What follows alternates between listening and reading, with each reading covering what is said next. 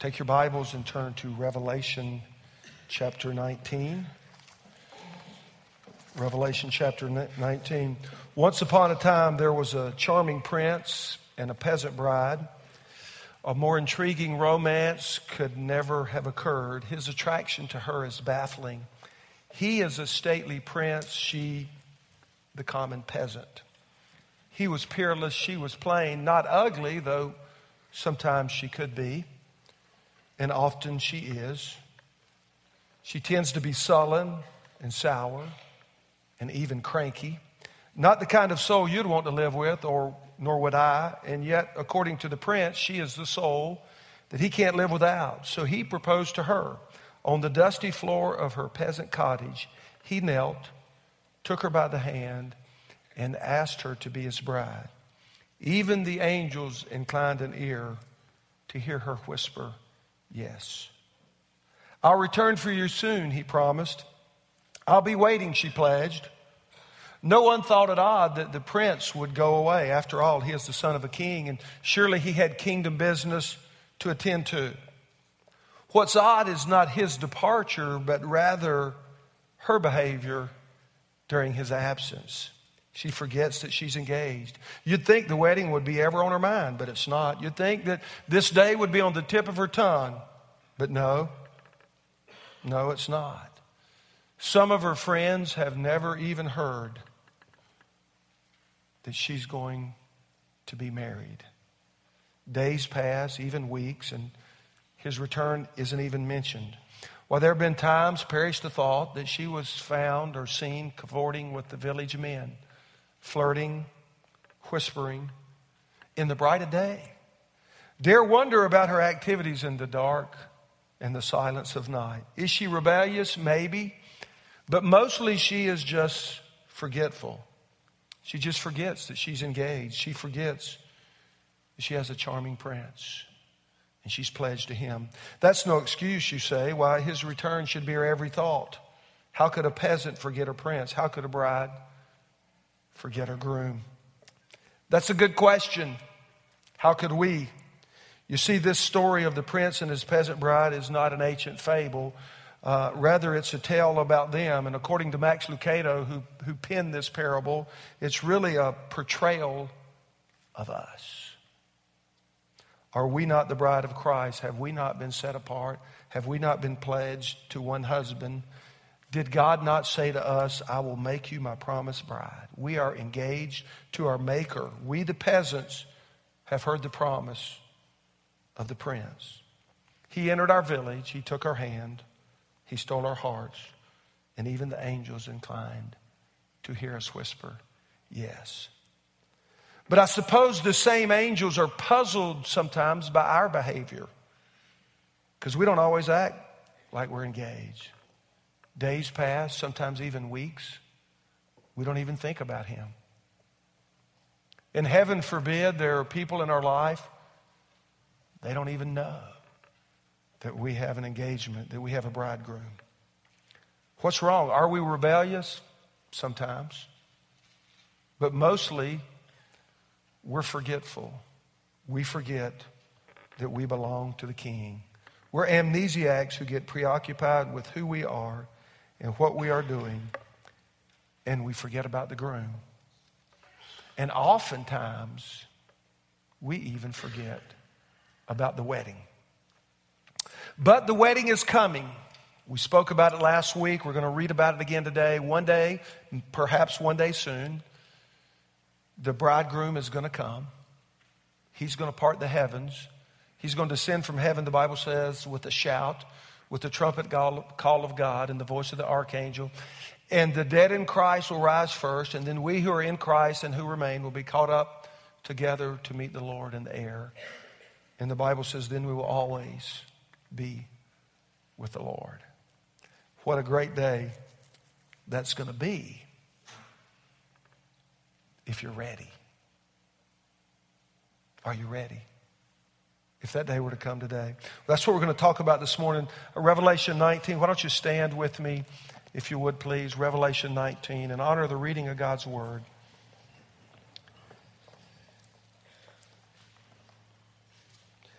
Verse 7, Revelation 19. Well, let's go back to verse 6. Then I heard what sounded like a great multitude, like the roar of rushing waters and like loud peals of thunder, shouting, Hallelujah, for our Lord God Almighty reigns. Let us rejoice and be glad and give him glory. For the wedding of the Lamb has come, and his bride has made herself ready. Fine linen, bright and clean, was given her to wear. Fine linen stands for the righteous acts of the saints. Then the angel said to me, Write, blessed are those who are invited to the wedding supper of the Lamb. And he added, These are the true words of God. Father, these are the true words of God. There is a wedding celebration, a feast, a super celebration, the ultimate party that's coming. And we don't know when. We just know it's going to come. And God, blessed are those who are invited, but maybe even more blessed are those who are ready when it comes. And so, Father, we invite you to come this morning and you show us out of your word what we need to do so we can be ready. We don't want to be rebellious. We don't want to be forgetful. On the contrary, we want to be faithful. And so, God, I pray that you would come and speak into our lives today and this morning. And Father, I would pray especially for those who do not yet know Christ. I know in the audience this morning there are some who never opened their heart to Jesus. They've never been born again. They've never consciously decided how I want to give my life to Christ. They come to church, or maybe they don't. They try to do the right things, or maybe they don't. But in their heart, they know they need Christ. They need to be forgiven. And God, it's my prayer that today, they would surrender their life to Jesus. And you'd get the glory and the honor. God, we ask these things now in Christ's precious and awesome name. Amen. You can be seated. Thank you for standing with me to read God's word. Man, what a celebration that's going to be. If you were here last week, you know we talked about the ultimate super celebration. We kind of talked about the Super Bowl. And they said over 100 million people watched it last week. I think it set a record. I think they said more people watched. It was the highest rated Super Bowl in the history. And as I shared with you last week, I wasn't feeling it for the Steelers. And so if you were, I'm sorry. Well, actually, I'm not. I'm kind of glad. He's probably not in here, but I was kind of making fun of Harry Logan because the other night he came. I'd been to a party and I came by the youth place for a little while, and Harry kind of came up here. I think he was looking for some Steeler fans, and he's having a hard time finding them. So, but anyway, it was great. It was kind of fun if you like that kind of thing, and if you don't, it's okay. But it's just a chance for people to get together and party. But what we read about is going to be the party that, listen, everybody wants to be at this one. Whether they know it or not, whether they understand it or not, whether they're even sure it's going to happen or not. Listen, this is the one you don't want to miss. You want to be ready for this party because it's going to be the ultimate. I don't know how long it's going to last, but being with Jesus is going to last for eternity. And you want to be there. You want to be a part of this. And so this morning I want to spend a few minutes speaking with you on the subject of how to be ready for Christ when he comes, or how to be ready for the bridegroom when he comes to take his bride out. Now, if you were here last week, this is going to be a little bit repetitive, but if you were not here last week, I kind of want to catch you up because let me just tell you a little bit about the ancient wedding ceremony. It was unlike ours, but in a way, it was not unlike ours, but it's kind of different because what would happen is the bride and groom, they would make this commitment. They would get engaged, or be betrothed to one another, and which is kind of what happens in our culture, in our generation. But what happens when someone gets engaged in our culture, in our generation, then they decide, okay, here's when we're going to be married, and they pick the church and they plan the building or whatever it's going to be. They set the date and everything's just kind of orchestrated and organized around that. But in the ancient culture, that's really not how it worked. What would happen is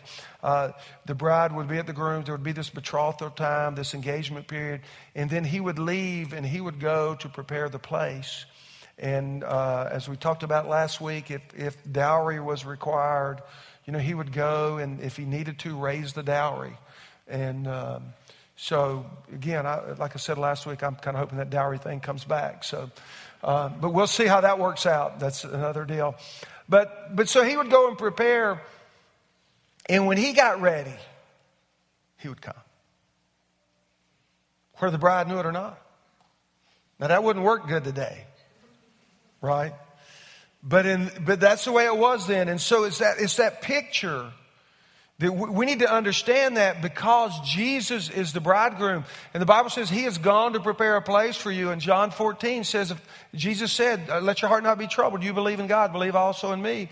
If I go and prepare a place for you, I will come again and I'll receive you unto myself, so that where I am, you may be also. I mean, Jesus said, listen, I'm going away. I'm preparing something. And when it gets ready, I'm coming back. That's going to happen. But here's the thing, and we didn't get into this in great detail last week, but if you notice there, look at verse 7 of our passage. It says, let us rejoice and be glad and give him glory, for the wedding of the Lamb has come, and his bride has made herself ready. There's a part that Jesus does, and there's a part that we do. There's a part that God does in our life, and there's a part that we do from our life. In Philippians chapter 2, I think it's 12 and 13, somewhere along in there, it says, work out your own salvation, for it is God who is at work in you. And so there's this idea that there is a responsibility. You know, people, you've heard the old saying, well, you know, you just got to let go and let God. Well, that's just not in the book. We have to trust God. We have to place our faith in God. We have to totally depend on God. But there is a part that you and I have. And that is to make ourselves ready. And so if you notice verse 7, it says the wedding of the Lamb has come. Jesus, at this point in the deal, Jesus has finished his part. Now, what does that part look like? That's what we're going to talk about. Because, you know, last week we kind of talked about the celebration. We talked about how there's going to be jubilation, and it's going to be a party, and there's going to be a great deal of excitement. It's going to be this awesome thing. And then we talked about how at this celebration that Jesus is going to be coronated or crowned King of Kings and Lord of Lords. And it's just going to be obvious, and we're going to see him truly and completely as he really is. We talked about the worship and the adoration. And the, you know, we talked last week about the loud singing and the, you know, like peals of thunder, and John could not even describe how awesome and how big it's going to be. He was trying to give these analogies, but it's kind of like this. And so we talked about this big celebration and how you need to have a reservation, and blessed are those who are invited. And we read that verse. And it's good to be invited, but it's better to accept the invitation and to make a reservation. But that's kind of getting ahead of ourselves, because, you know, that's all going to happen once we get there. But before we get there, before there's this celebration, before there's a coronation, and before there's this jubilation, the Bible says that the bride made herself ready. And so what happens was, in the analogy, when the groom got it all ready, he goes back to the home of the bride. He goes back to get her. And she's got to be ready. She don't know when he's coming. She's just, her and her attendants, they have to have their house in order. They have to have things together. They have to be ready. You know, totally unlike today. Today, man, we set that date out in the future. And you know, ladies, what it's like. I mean, you understand. You plan and you think and you prepare. Well, the difference is you plan and you think and prepare. But you just got to be ready. You just got to be ready. And the Bible says the church had made herself ready. And so let's talk about that this morning. Let me share with you a couple thoughts. And again, there's a part that Jesus has, and it says, for the wedding of the Lamb has come. Now, I know he's gone to heaven and he's preparing that place, but there's a part in your life and there's a part in my life that only Jesus can do. And let's talk about that. Turn back to Ephesians chapter 5. Ephesians chapter 5. I didn't forewarn you, but we're going to go there and read some verses. Great passage to read on the eve of Valentine's Day, because in the context of the husband-wife relationship, we can see the picture of the greatest act of love that has ever occurred in history, and that's Jesus Christ. But let's begin. Ephesians 5, if you're there, let's pick up in verse 25. Husbands, love your wives, just as Christ loved the church and gave himself up for her. Love your wives just as Christ loved the church and gave himself up for her, to make her holy, cleansing her by the washing with water through the word, and to present her to himself as a radiant church without stain or wrinkle or any other blemish, but holy and blameless. Now, there are two parts here. Jesus gave him the greatest act of love of all. You know, Romans 5:8 talks about how God demonstrated his love for us, and that while we were yet sinners, while we were still sinners, Christ died for us. That great act of love. And there were two reasons. So if you're going to be ready for Jesus when he comes, or if you're going to be ready for the bridegroom and ready to go to the celebration, then first of all, look at verse 26. Jesus came to make us holy. So you've got to be made holy. You and I have to be made holy. We have to be made right with God. Now, when we think about holiness, obviously, when we think about being holy, we think about somebody that lives a good life. You know, you think about, a lot of times when you think about holiness, you think about those people that are, they act holy, they're kind of holier than now. You know, you've run into them, I've run into them, and, you know, and their life's perfect, and they're perfect. And if you don't believe it, ask them. You know, you've met some people like that. But when the scripture talks about being made holy, there's a little different idea there, in that the word holy in the original language could also be translated to consecrate. Now, again, that's another word that's kind of hard for us to understand. But the idea, when you consecrate something, it's kind of like you set it apart unto someone else. And so when the Bible says that we are made holy, when Jesus come to make us holy, it means that Jesus set us apart unto himself. And so that means that we belong to him. We are consecrated to him. We are devoted to him. And listen, what happens is, in your life, in my life, if we're going to be ready for Christ when he comes, if we're going to be ready for that moment when the trumpet sounds, if we're going to be ready to be caught up to meet the Lord in the air, then we need to be set apart unto Jesus.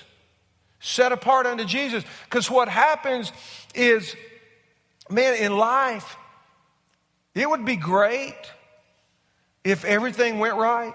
I mean, wouldn't it be nice if everything went right? Wouldn't it be nice if you could look at your life and say, man, I always did everything right? Anybody? Could you say, I've always? No. I mean, wouldn't it be, just if you could say, man, I've never made a bad decision.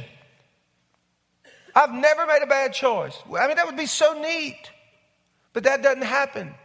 And so what happens is, for most of us, somewhere down the line, we've made some decisions. Some of them were good. Some of them were not so good. And if you could just make a bad decision and go, man, I've learned, I'm not making another one, and walk away. But here's what happens. We make a dumb decision, and we go, okay, how do I get out of this? And so we make a dumber decision. And then we make another one. And before we know it, our life is this can of worms, because it just gets all messed up. You know, and I don't know if any of you fish, but if you get a bunch of worms all together, you just got to get them one at a time. And it would be great. Wouldn't it be great if you could just like have an easy button? You know the Staples commercial? Remember that? They just have the little red button, and just, it's easy. And you push the button and fix everything. Well, that doesn't happen for you. And that doesn't happen for me. Because we made these choices and we made these decisions, and our life gets all jumbled up. And what happens when our life gets all jumbled up, we get guilty. I mean, we are guilty, because we made that dumb decision, and then we made a dumber one, and then maybe another one. And before we know it, our life is all upside down. And we're guilty before a holy God. And then for some of us, it's not just that we're guilty, we even experience shame. I mean, there's just, I don't know if this has happened to you, but there's some things I can look back in my life and go, man, I'm ashamed that I said that. Man, I'm ashamed that I did that, right? And we've all got that. No, we don't want to admit it. You don't want to tell anybody that. In fact, some of you say, well, you know, I don't feel guilty. I don't have any shame in my life. But here's the thing. All have sinned and come short of the glory of God, whether you feel it or not. My feelings are not the standard. The standard is the holy God. He is holy, holy, holy. And all of us have sinned and come short of his glory. And the Bible says, and because of that, listen, we need to be made holy because we're not. And so we need to be set apart unto Jesus. And so if you're going to be right with God, if you're going to be ready for the wedding celebration when it comes, then first of all, you need to be made holy. And from a practical standpoint, that means that your life needs to be set apart unto Jesus. And so here's kind of the question. One of the questions I got for you when you examine your life this morning, when you examine your heart this morning, are you set apart unto Jesus? Not are you perfect, but are you set apart unto Jesus? Jesus came to make you holy, but that's not all. Look at verse 27. Ephesians 5 verse 27 says, not only did he come to make her holy, but also to present her to himself as a radiant church. Jesus come to present us to himself. Now, interestingly enough, the word to present means to place beside. The word present means to place beside. So Jesus came to make us holy, but he also came to make us his. It's an interesting picture.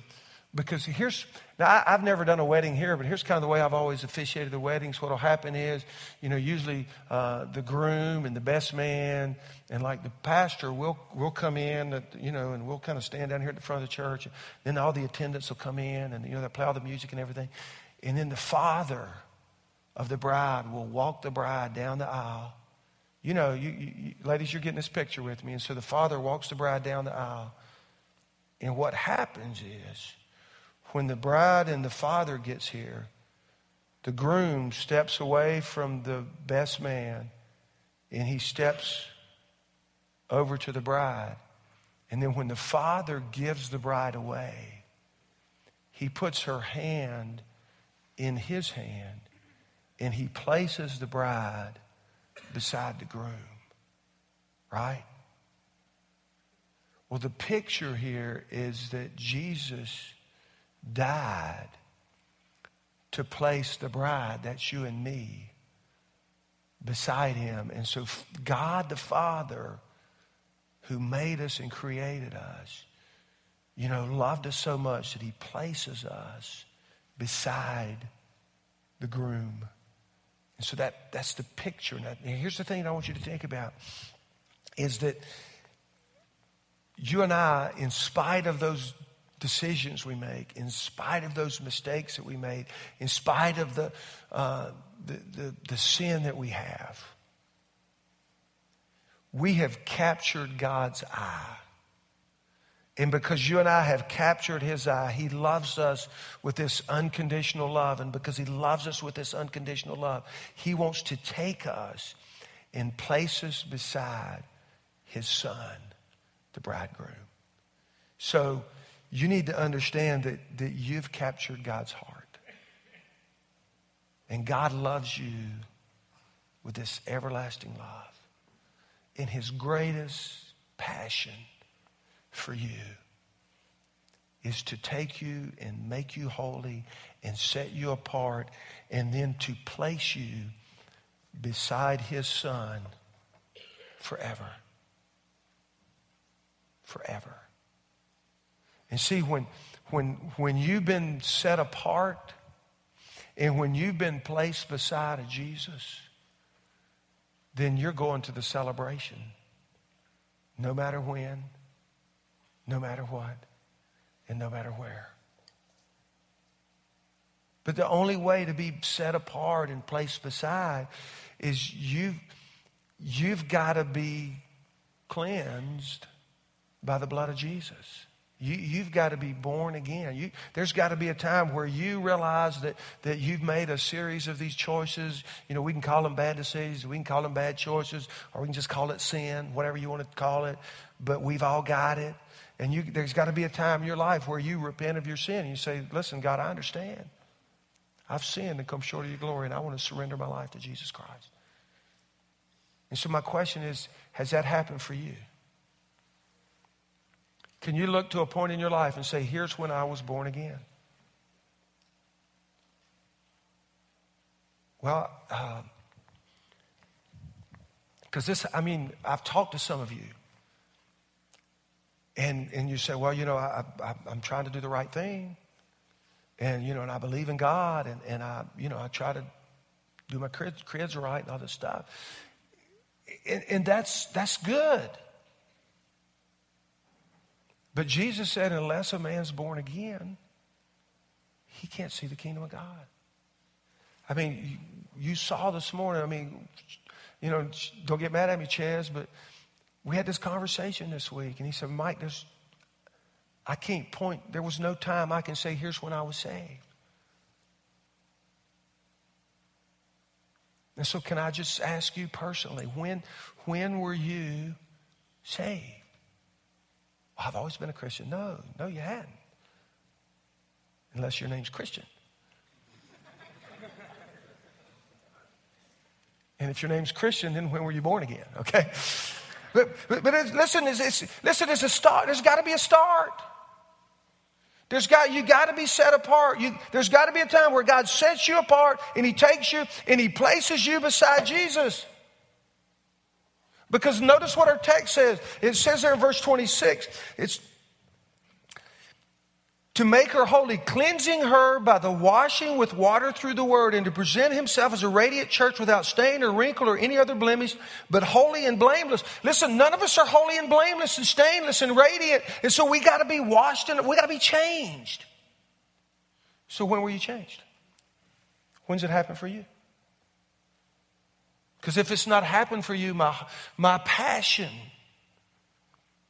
and my desire is that you would give your heart to Jesus Christ today. And then you could be cleansed and washed and radiant and holy and blameless. See, if any man is in Christ, he's a new creature. The old things are passing away. New things are coming. So you got to be set apart. You got to be placed beside. And then go back to Revelation, because that's kind of, only Jesus can do that. The only thing we can do is just come to Jesus and say, Jesus, I surrender. Jesus, I repent. Jesus, I mean, all we can do is just come and place our faith in Jesus. Only he can set us apart. Only he can place us beside. But then once you're set apart and placed beside, notice what happens back in Revelation 19, verse 7 says, let us rejoice and be glad and give him glory, for the wedding of the Lamb has come and his bride has made herself ready. Jesus does his part, and once he does his part, then you and I have a part. And Luke 18:8, Jesus said, when the Son of Man comes, will he find faith or faithfulness on the earth? And so most of us here this morning are already born again. Most of us here this morning, you can say, yeah, I was saved, and you can say, this is when it happened. Have you made yourself ready? I mean, here's kind of a question. If Jesus comes Tuesday night, are you satisfied with how your life looks? I mean, if Jesus were to come Tuesday night and this wedding supper begins Tuesday night, would Jesus say, well, he's ready, she's ready? Or perhaps maybe if he were to look into the purity of your thought life, or maybe the purity of the things you look at on the internet, or the things we listen to in our iPod, or the things we watch when we go to the movies or when we sit at home, is God pleased with the purity that's in your life? Or if God were to come Tuesday and he were to look into our relationships, and he looked into the integrity of our relationships, the relationships with our wife, or the relationships with our husband, or the relationships with our parents, or the relationships with our kids, or with the people at work, or the friends we have, is there enough integrity in your life? You say, man, I'm just happy. Come on, Jesus, I'm ready. If God were to open your heart up and look at your attitude and what you think about people, if God were to listen to the conversations that we have with people, or maybe even better, if God were to listen to the conversations that we had about people, are you ready for him to come? Because see, here's the thing. We don't know when he's coming. The Bible says it's like a thief, and it's going to be like a thief in the night. I don't know when the thief in the night is going to come. We're not going to be ready. unless you're prepared. And so you need to, there was a lady in my last church. She was my secretary for a while, and she was so funny, Miss Shirley, bless her heart. But she you know, her thing, she said, now, you ain't got time to get ready. You got to be ready. Got to be ready. Can't get ready. Got to be ready. And we'd always talk about it. She says, got to be ready. So that's the thing. Are you ready? Because, see, if you're not ready, what can happen is if we're not ready, then we might get our hand caught in the cookie jar. And I don't know if it's ever happened to you. I don't know if you've ever had one of them things where you were just doing something and you were just like, man, I wish nobody would have saw that. I wish, you know. And I'll tell you this story. This happened a couple years ago, and it was funny, but it was just kind of weird. But my wife's cousin got married. That's not what was weird about it. But my wife's cousin got married in November of 2008, and we went to her wedding, and she called me up, and she said, you know, Mike, I want you to be a part of my wedding. And she said, and I said, okay, what you want me to do? And she says, your only job is to come preach the gospel. She says, I have friends that are not Christians. I just want you to preach. You have 10 to 15 minutes. And so we went up to preach. Well, on Thursday night, we get up there. And ladies, you know how it is when you go to a wedding and it's kind of a family thing. And it's the big deal. You know, we know when the date's going to be and we got to be ready. And so Elisa needed another outfit to wear. And in all due respect, she probably needed another outfit to wear. And so we load up in the car, her mom and dad, Carly Ann Bailey's with somebody else, I think. And so we go off to Belk Lindsay or Belk's, which is the local store there in Morganton. And her mom and dad keeps Carly Ann in the car. That's important, so hold on to that. And then we go in and we start looking around at all these things. And Elise starts trying on clothes and she's trying on a dress. And then there was one dress that she really liked and she tried it on, but we had the wrong size. But the right size was on a mannequin. And so we're looking around, kind of waiting for somebody to come by and you know. And so finally, she's trying on some different things and looking at some different things. And finally, here comes, you know, I've never took the clothes off a mannequin before. And so this lady from Bells comes by, and I says, ma'am, I says, you know, my wife's trying on this. She really wants to try on this dress, and this is her size. I've never undressed a mannequin. Can you help? And she says, well, I've never undressed a mannequin either. I'm thinking, dude, you work here. You're supposed to, somebody has to do this. But she says, but there's a lady down there in that department. She can help you. And so Elisa's looking, and she's trying on different things. And so I'm just kind of, well, I go down there, and I don't know if she's on potty break. I don't know what the deal is, but she's nowhere to be found. And so Elisa's kind of exhausted her resources, so she's coming out from changing, and she's kind of over there, and I just holler out, oh, by the way, all this time there's this older couple, you know, about retirement age. They're just kind of over in the next section. They're just kind of wandering around, not really watching, but they're kind of watching, you know. The lady has blonde curly hair and, you know, everything. So they're kind of over there. And so Lisa comes out and I says, Lisa, you want to try the one on the mannequin? And so we go, and so there's nobody else. So we go over and we start undressing this mannequin. And I've never done that. I've never done it again. But anyway, so we're working on this thing. You know how it is, long sleeve, sweater-like dress. You know, just nothing's easy. And the arm comes off. And so we get this thing off, and, you know, I get the arm back on, and she goes and tries on the dress. Doesn't fit. No, you know, darn the luck, you know.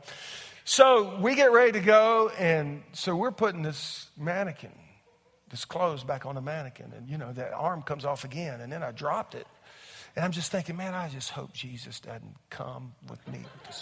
Because I was going to talk about the wedding supper of the Lamb at the wedding, and, you know, so we get it all together, and we go on, and we get out to the car, and Elisa's mom says, well, did y'all see David Orders and his wife? David Orders used to be one of the associate pastors at Elisa's home church. And I said, well, I don't know if we saw him or not. What do they look like? And they said, well, you know, he's gray-headed and she has blonde curly hair.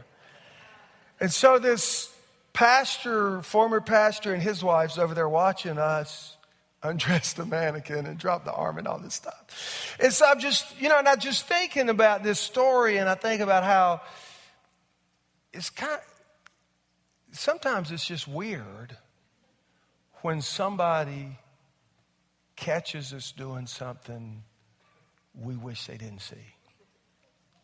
Right? You've been there. I mean, maybe you've not undressed a mannequin, but you know.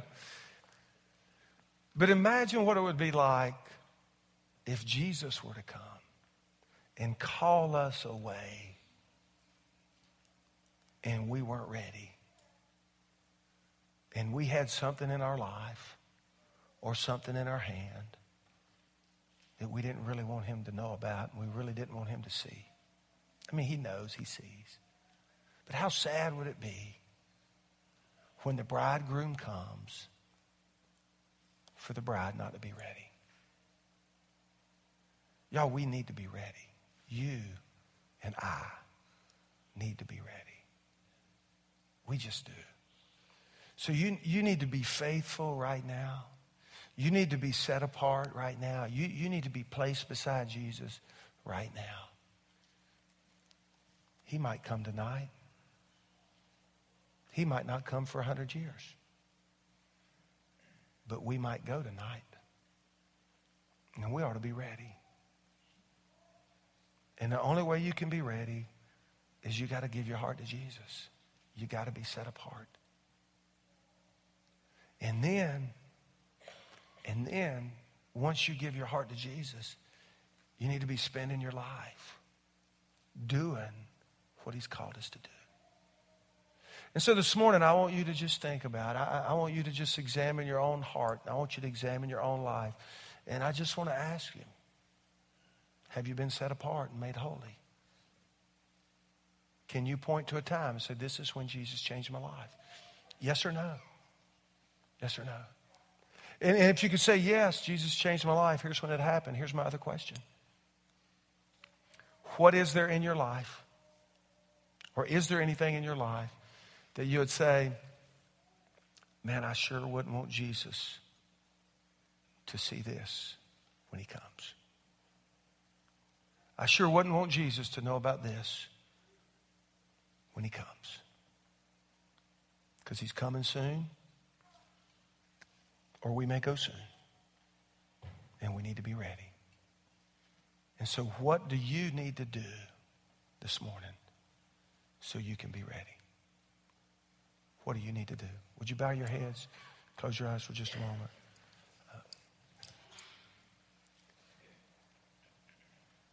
How about you? Have you been born again?